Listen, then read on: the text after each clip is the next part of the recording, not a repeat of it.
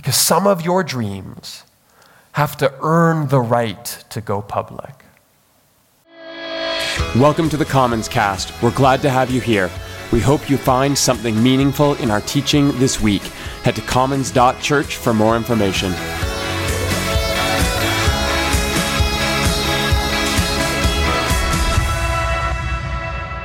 Welcome today. Uh, my name is Jeremy, and I'm really glad that you're here. We are always so thankful that you spend part of your weekend with us to worship, and we don't take that for granted. So thanks for being here tonight.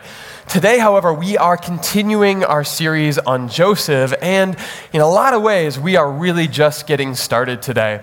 Because last week we opened the series, but we did not even get to Joseph. In fact, all we did was introduce his father and his great grandfather and that's because for a lot of us, but especially for biblical characters, families are important. Now, that does not mean that families are determinative. Uh, your family is not your destiny, but in some ways, the less you know about your family, and the less you understand about how your family of origin has shaped you, then in some ways you are yielding to inertia.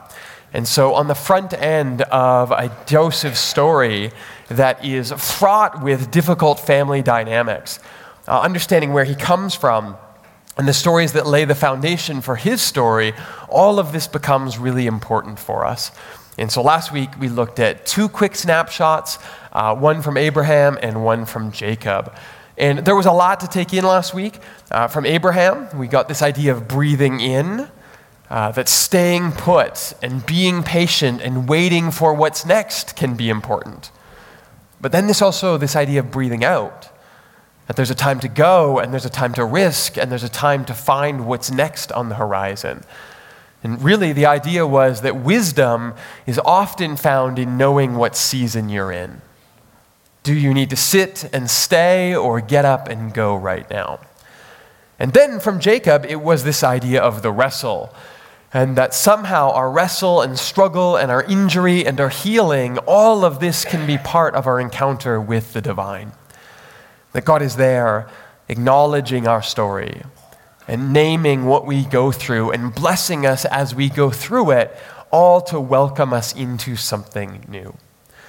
All of that is available on the podcast or our YouTube channel. We covered lots last week, so you can catch up there if you need to, but we have a lot to cover today. So let's pray, and then we are going to dive straight into the opening of the Joseph story tonight.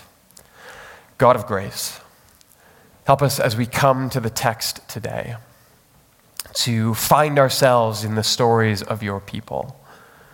Help us to dig and sift and search the realities that transcend this particular story and speak to us about what it means to be human. For those of us who feel today like you have spoken to us in some way, help us to learn to trust in that dream and to hold it with the care and the tenderness it deserves until it's ready. We want to hear your voice. But we also want to learn what it means to hold your words safe and close to our chest. And then, God, for those of us who feel like we haven't heard anything from you in a very long time, if ever, give us ears to hear your voice in the myriad of ways that you speak to each of us. In teaching, in community, in poetry, in kind words, and in that still small voice somewhere deep in our soul. Help us to trust that you are always deeply involved in each of our stories. We love you. And in the strong name of the risen Christ, we pray. Amen. Okay, today we are going to talk about standing on shoulders, playing favorites, taking criticism, sharing dreams, and the wisdom in silence, and that's a lot to cover. But the story of Joseph starts in Genesis chapter 37. And remember all that stuff we did last week about fathers and families? Well, here's how chapter 37 begins.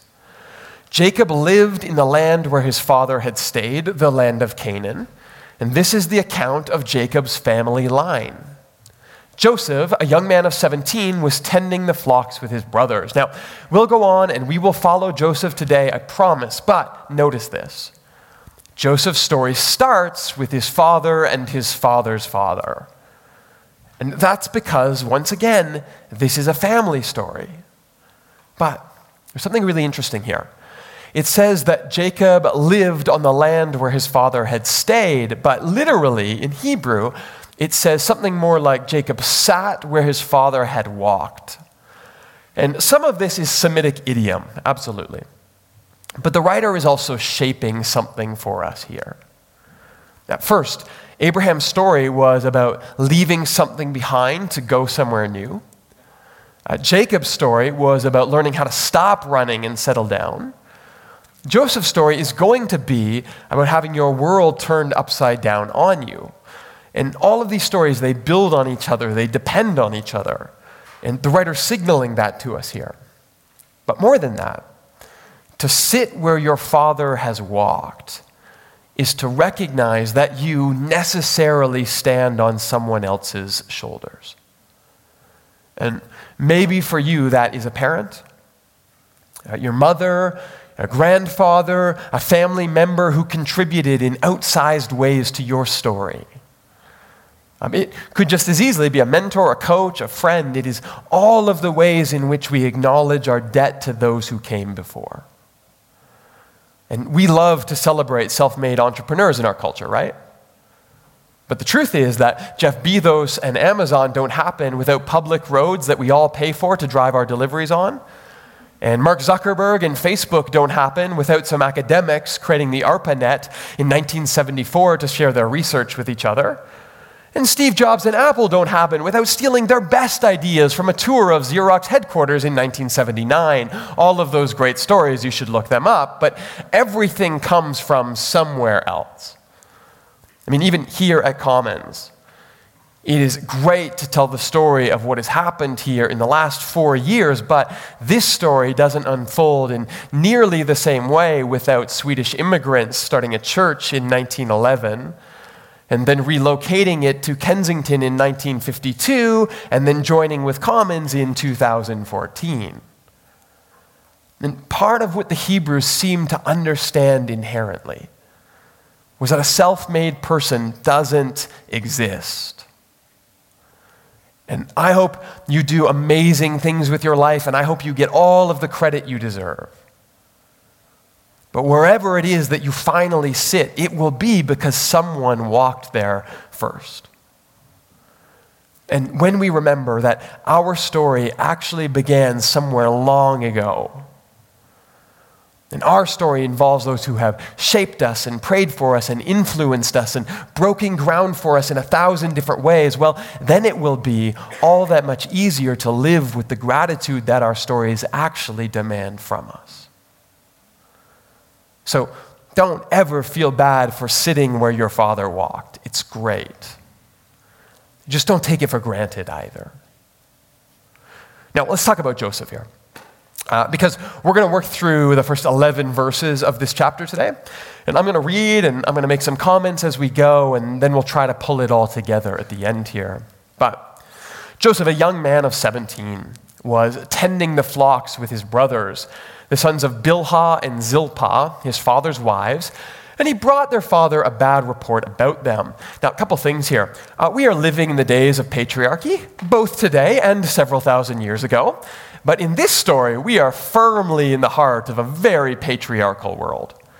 And so when the writer mentions the mothers of Joseph's brothers, that's because Jacob had a lot of different wives. And in fact, Bilhah and Zilpah are the handmaidens. It means essentially they were the slaves of Joseph's real wives, or Jacob's real wives, Rachel and Leah. And Joseph is the son of Jacob's favorite wife, Rachel, and all of that is very uncomfortable. Uh, the Bible is a history of how humans have approached the idea of God. And it is therefore full of the divine. But it is also full of our worst tendencies as human beings, and in particular, because we wrote the stories, our worst tendencies as men. Now, the upside of patriarchy is that as men, we get a lot of characters that we can see ourselves in. The downside is that often these characters don't feel the need to hide some of their more shameful actions. However, let's note here that Bilhah and Zilpah are the mothers of Naphtali, Dan, Asher, and Gad. And those sons go on to become the heads of four of the 12 tribes of Israel. And so when we see these women, slaves as they are, these are also the matriarchs of the Jewish people. And this is one of those beautifully subversive elements that are woven through the pages of our Bible if we're willing to look for them. It's part of what points me to the Jesus who arrives to break down all of our assumptions about God. That these women would be named and honored and remembered as the matriarchs of a people that weren't theirs. Now, about this bad report, uh, we don't get any more information about this. It's not brought up again, so we don't know if it was legit or petty or just a misunderstanding, but it does set the stage here. Because the writer wants to introduce Joseph as a tattletale. In fact, more than that. Uh, the language here says that Joseph was tending the flocks with his brothers. But again, in Hebrew, it could also be read to say Joseph was tending the flocks and his brothers. And maybe that's because his dad put him in charge. Uh, maybe it's just because he thinks he should be in charge. But a lot of scholars think that it was intentionally written this way so that it would hint at the underlying tension in the story. And a lot of us know what's coming here, right? Uh, Joseph is going to get picked on by his brothers and sold into slavery next week. And I don't think this is meant to make us feel sympathetic for his brothers. Uh, selling your sibling is, I think it's a pretty drastic move. And that's the sort of thing that's kind of right out if you're considering it. So put that away. But it is meant, I think, to demonstrate that relationships are complex. And everything in this opening scene is actually going to have you leaning away from Joseph a bit, and that's kind of the point. That we need to learn how to empathize with those who rub us the wrong way. And we need to figure out actually how to lean into those relationships the right way, that maybe we even need to learn to see ourselves in people and characters we don't like not just devise a plan to sell them to the nearest slave trader. But just as soon as Joseph brings this bad report, we read that Israel, now remember that's his father Jacob, loved Joseph more than any of his other sons. And Jacob loved him best because he had been born to him in his old age and he had made an ornate robe for him. So, this is already a pretty unhealthy family situation. And this also is, of course, Joseph's Technicolor Dreamcoat we're reading about here. Now, the language is a little bit vague. Um, it's an ancient language, after all. But it seems to point to the idea that this is either sort of a patchwork garment made of different fabrics, or maybe that it has some kind of decorative needlework on it. We're not really sure. But either way, it is meant to describe some type of elaborate tunic that set him apart from his brothers. And this is just like, this is not good parenting here. All right? I have one kid. And so I don't really know how to manage siblings at this point, but this does not seem like it. This is not where I will be taking cues in the future. Based on nothing more than my experience with a son and a dog, both of whom are very conscious about the attention that is paid to the other, this just seems ill advised. But you can see here, right? The writer is building a compelling narrative. Joseph is an entitled tattletale, and his dad is either too aloof or obtuse or disconnected to care. And so, when his brothers saw that their father loved him more than any of them, they hated him and they could not speak a kind word to him. So, have you ever noticed that when you really dislike someone, they just get on your nerves and under your skin? Sometimes you can fake it and say nice things about them, but very rarely to them. Like IRL in the room, you can barely look them in the eye, but if someone asks you, you're like, oh yeah, no, they're pretty cool. Something like that is probably going on here. And when you notice yourself avoiding eye contact, or when you notice yourself being oddly sharp for no reason, then maybe that's a sign just to sit and breathe and pause and ask yourself what's going on. Because sometimes it's them, and then sometimes it's you. Now, hold on to that, because we're going to come back to it. But Joseph had a dream. And when he told it to his brothers, they hated them all the more. He said to them, Hey guys, listen to this dream I had. Uh, we were binding sheaves of grain out in the field one day when suddenly my sheaf rose and stood upright, and all of your sheaves gathered around and bowed down to mine. What do you think of that, guys? Pretty good dream, am I right? And this is where someone should have taken Joseph aside and said, Listen, dude, read the room. But instead, his brother said to him, Do you intend to reign over us? Will you actually rule us? And they hated him all the more because of his dream that he had and what he had said. Now, this is bad, it's going to get worse. But the writer is doing some really neat things here to foreshadow what's coming. Uh, first, we got this buildup. And that's helping us to understand, not condone, but it's helping us to understand the drastic steps that his brothers are going to take next week. But notice how subtly it builds. He's a tattletale.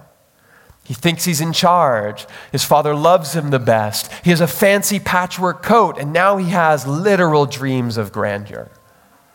So, this is a kid who has had everything handed to him except any sense of self awareness, and that's a problem. But the writer's doing some very specific, neat things here as well. First, the brothers say, Do you intend to reign over us? Will you actually rule us? Then the writer switches up the form of the verb here from malak to mashal as he goes. And malak is the verb form of melek, which means king, and it means to be appointed over. Mashal, according to the medieval rabbi Ibn Ezra, suggests someone who usurps their power. Like they grab it, more like a tyrant or an oppressor. And so what we have here is the brothers hearing Joseph's dream and then reading into it a bit. And what they say is something like, You think you will be appointed over us, you will oppress us. And what's fascinating here is that this dream does come to pass at the end of the story. And the brothers do bow down before Joseph, but it's a very different Joseph they eventually bow down to. Because that Joseph, at the end of the story, after everything that he's gone through, he greets his brothers, and when they bow down, he has them stand up. And he welcomes them in his presence. But this Joseph, with no life experience, who hasn't earned his destiny yet, this Joseph likely would have done exactly what his brothers feared. And there's something really important there for us about learning how to listen to how other people see us. Uh, often, not always, but often, the criticism that we really don't want to hear actually reflects something we don't want to know about ourselves. And that's hard. But the beauty in this story is that the criticism here doesn't have to stay true. Uh, look, his brothers aren't wrong. Joseph is a would be tyrant at this point in the story, but that doesn't mean they have to stay right either. And every bit of growth that I have made as a human being has come because I took someone else's words seriously. Now, sometimes it was because they named the best in me and I believed them. And then sometimes it was because I took their hard words to heart and I worked hard to make changes in my life. Now, you can't go through life trying to live up to what everyone else wants from you. Um, that's not what I'm saying. That's not going to work out for you. But sometimes there is something very true in the stuff that we don't want to hear about ourselves. And it's important to listen. Now, Second thing here that the writer does that's really neat is this phrase, they hated him all the more, because it's like it's just perfect. See, in Hebrew, Joseph is pronounced Yosef. And the phrase all the more is pronounced Yosefu. So it's a pun, but it's more than that too. Because there's this sense that the fact that they hated him is on them, that's their problem. But the all the more is on Yosef. Look, hating someone's always unhealthy. It's not going to be good for you. Uh, we always have to take responsibility for our own disposition, and being bitter is not going to make you better. But at the same time, we all know what to do to get under that person's skin, right? Like that person who's upset with you, and you know exactly how to make things worse if you want to, and you know just what to say in just the right moment to get them even more worked up, and it's fun, but it's not good, right? Come on, I've been married for almost 18 years now. I know exactly what buttons to push. And sometimes I will find myself playing with my son and doing it unconsciously, and my wife will just look at me and say, What are you doing? Why are you getting him worked up this way? And so, when someone's upset and when someone has something against you, that's their issue. You can't fix it for them. Um, unless you have done something wrong, then you can go and you can make amends. But assuming you haven't, it's their issue. You let them deal with it, but don't make it worse. And look, this goes for work, this goes for family, this goes for your partner, for your kids, for Twitter, for your dog. Save pushing buttons for when you're at the computer and preferably when you're not online. All right? Now, if we were done here, we might make it out of this without a situation, but we're not. Because Joseph had another dream. And so, of course, he tells it to his brothers. Having learned nothing from yesterday, he says to them, Listen. And listen is pretty tame. Uh, the word here is actually hine in Hebrew, and usually we translate that behold in English, which at this point for Joseph, I mean, that just seems expected. Like, this is par for the course. Behold, he said, I have had another dream. And if I ever start a conversation that way with you, then you are hereby tasked with giving me the biggest eye roll you can possibly muster. But he said, This time the sun and the moon and the 11 stars were bowing down to me. Oh, this time it's more than just his brothers. Uh, the 11 stars are his 11 brothers. But the sun and the moon, this is his mother and father. Mm, that's a little complicated because his mother Rachel died during childbirth when his younger brother Benjamin was born. And in a way, that makes all of this even more outrageous. His brothers bow down, his father bows down, and now even his mother from beyond the grave is going to bow down before Joseph. And this is perhaps why his father is not impressed when he hears this. And so when he tells Jacob, it says his father rebuked him and said, What is this dream that you've had? And again, the word rebuked here is really not how we speak in English. But it's actually a pretty rare word in Hebrew in the Bible, too. It's the word ga'ar. It's used a few times in the Psalms, though. So, for context, Psalm 9, God rebukes the nations and destroys the wicked. Psalm 106, God rebukes the Red Sea and dries it up. Psalm 119, God rebukes the arrogant, those who are accursed. So, this is some pretty strong language here from Dad. Uh, this is when you test your dad and you push a little too far, and all of a sudden you wish that you hadn't. But Jacob is not done. And so he continues Will your mother and I and your brothers actually come and bow down to the ground before you? The implication being not likely. And then we read that his brothers were jealous and his father kept the matter in mind. And that's a good place for us to stop tonight. His father kept the matter in mind. Uh, Nahum Sarna, who is, I mean, one of the best Genesis scholars of the last few decades, writes about the Joseph narrative, and he says that the story of Joseph and his brothers differs markedly from the preceding patriarchal narratives. Uh, by far the longest and the most complete narrative in Genesis, it is set forth by a master storyteller who employs with consummate skill the novelistic techniques of character delineation, psychological manipulation, and dramatic suspense. And even in these opening sentences, we are seeing exactly what Sarna is talking about here, right? The story's building, it's bubbling, the tension is rising consistently through all of these opening verses, and then there's, it's like a pause. So, there's this interesting interlude here. His father kept the matter in mind. And as I pointed out earlier, in about eight weeks at the end of the series, when we finally get to the end of the story, we are going to see Joseph's dreams come true. Now, they don't come true in the way we might expect, and they certainly don't come true in the way that Joseph seems to imagine they might. But the writer is obviously foreshadowing future events here.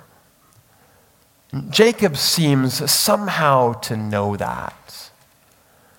And so I'm struck by this recognition of both the dream's significance, partnered alongside a rebuke for its telling. Because this is really the crux of this opening story for me. Sometimes some things are both true and inappropriate. You see, Joseph's father, Jacob, is this character who has an incredible story arc. Uh, he moves from this scoundrel who outwits those closest to him to get whatever he wants from them. He's smart and cunning and manipulative, and eventually he finds himself alone and lonely in the desert. And over time, through hard experiences and life choices, he becomes ashamed and then soft and then repentant and then loving. And his story is really one about moving from smart to wise. And there is wisdom here on offer for his son. Because sometimes some things are meant only for some people. See, at this point in the story, all we know is that Joseph is an arrogant kid with big dreams. At no point has the writer told us that God sent these dreams, God's not even mentioned. And if you didn't already know the ending of the story, you probably wouldn't assume from here that these dreams represent anything but Joseph's outsized sense of self entitlement. But of course, they are real. And God is in them, so the problem isn't the dream, the problem is Joseph. Because sometimes some things are meant for just us to hear and hold on to. And maybe you have had a dream somewhere along the line. And you shared it a little bit too soon with the wrong people and you wanted to move forward in your life in some new way, but they got offended because they took it as a slight against them. And you didn't mean it that way. You never even thought of it that way. You were just so excited about what was happening in you that you didn't think about how it might impact or be heard by those near you. Or maybe you had a dream that you shared and it got shut down hard. Eh, maybe you opened the door just a crack to let someone see what was there in your heart and they joked about it or they ridiculed you or for whatever reason they just couldn't understand why this was so deeply important to you. And maybe because of that you let it go. You see, some things are not meant for everyone. And if God is truly invested in you as an individual, then some of what God says to you is just for you. Now, this doesn't mean we're not open. It doesn't mean that we're not honest with each other. It means that we learn to choose our moments wisely. And I have to wrestle with this all the time. Because part of what I do professionally is I tell stories. And a lot of those stories are very personal to me and to my family. And I want to be transparent with my life and my journey. I want to be open with my struggles and my doubts about faith. And I want what I go through to be useful for you somehow. But that means that I need to know that there are parts of my story that aren't for you, they're just for me because they're part of how I'm becoming slowly the person that God wants me to be, and they aren't ready for public consumption yet. Now, sometimes that's because if you knew just how truly selfish and arrogant and dysfunctional I can be at home, you would never come back and listen to me again. But more importantly, it's because some things take time to germinate. And they need time to take root in us. And some things need time to be understood and metabolized and then properly incorporated into our imagination of the world before we can ever share them with anyone else. Because some of your dreams have to earn the right to go public. And sometimes I've done that well, sometimes I've done it poorly. Sometimes I have needed people in my life to tell me, shh, just be quiet and wait for a bit. And sometimes I've had to learn all of that the hard way, but maybe what you hear today, as you listen to Joseph's story, is that memory of a dream that you long ago buried in the ground and left behind because someone else got a hold of it a little bit too soon. And maybe you weren't wise about how you shared it. And maybe you didn't have that friend to tell you to be quiet for now, but maybe what you realize is that that dream is still real. And maybe in the beautiful mystery of these divine narratives, a story about a dream that got shut down hard and still found its way home might become a story that actually reignites a dream that you abandoned a really long, long time ago. Because sometimes we are arrogant, sometimes we are foolish, and sometimes we say things when we should have held the matter in our mind. But this story is the reminder that even when we don't hold them well, God is still present in our dreams. So, may you dream well this week. And may you sit and ponder and hold the matter in your mind. May you search out safe places where you can share your story with the right people at the right time and when the timing is right. Might you pursue with courage wherever God calls you with everything that you have. Let's pray. God, as we attempt to find ourselves in these stories, and we open these pages and we read about Joseph, would you remind us that you are speaking to us all the time? Sometimes it's dramatic, like this story, but often it is small and quiet. And it is our passion and excitement. It's the ways that you guide us into what gives us energy. But God, for those times where we have heard that voice and been excited and shared it too soon.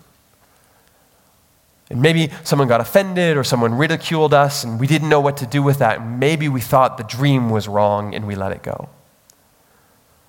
Would you rekindle and reignite that excitement again for what could be? Now, God, if we find ourselves at the front end of that story and we sense that maybe you are speaking something to us, but we're not sure right now, then would you give us the patience to hold it in our mind?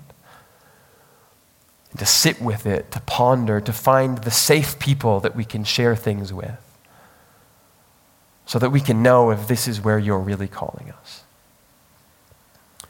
And then, God, if we're ready, and there is something right on the horizon, our next step, would you grant us courage to actually fearlessly pursue the passions that you have buried deep inside of us?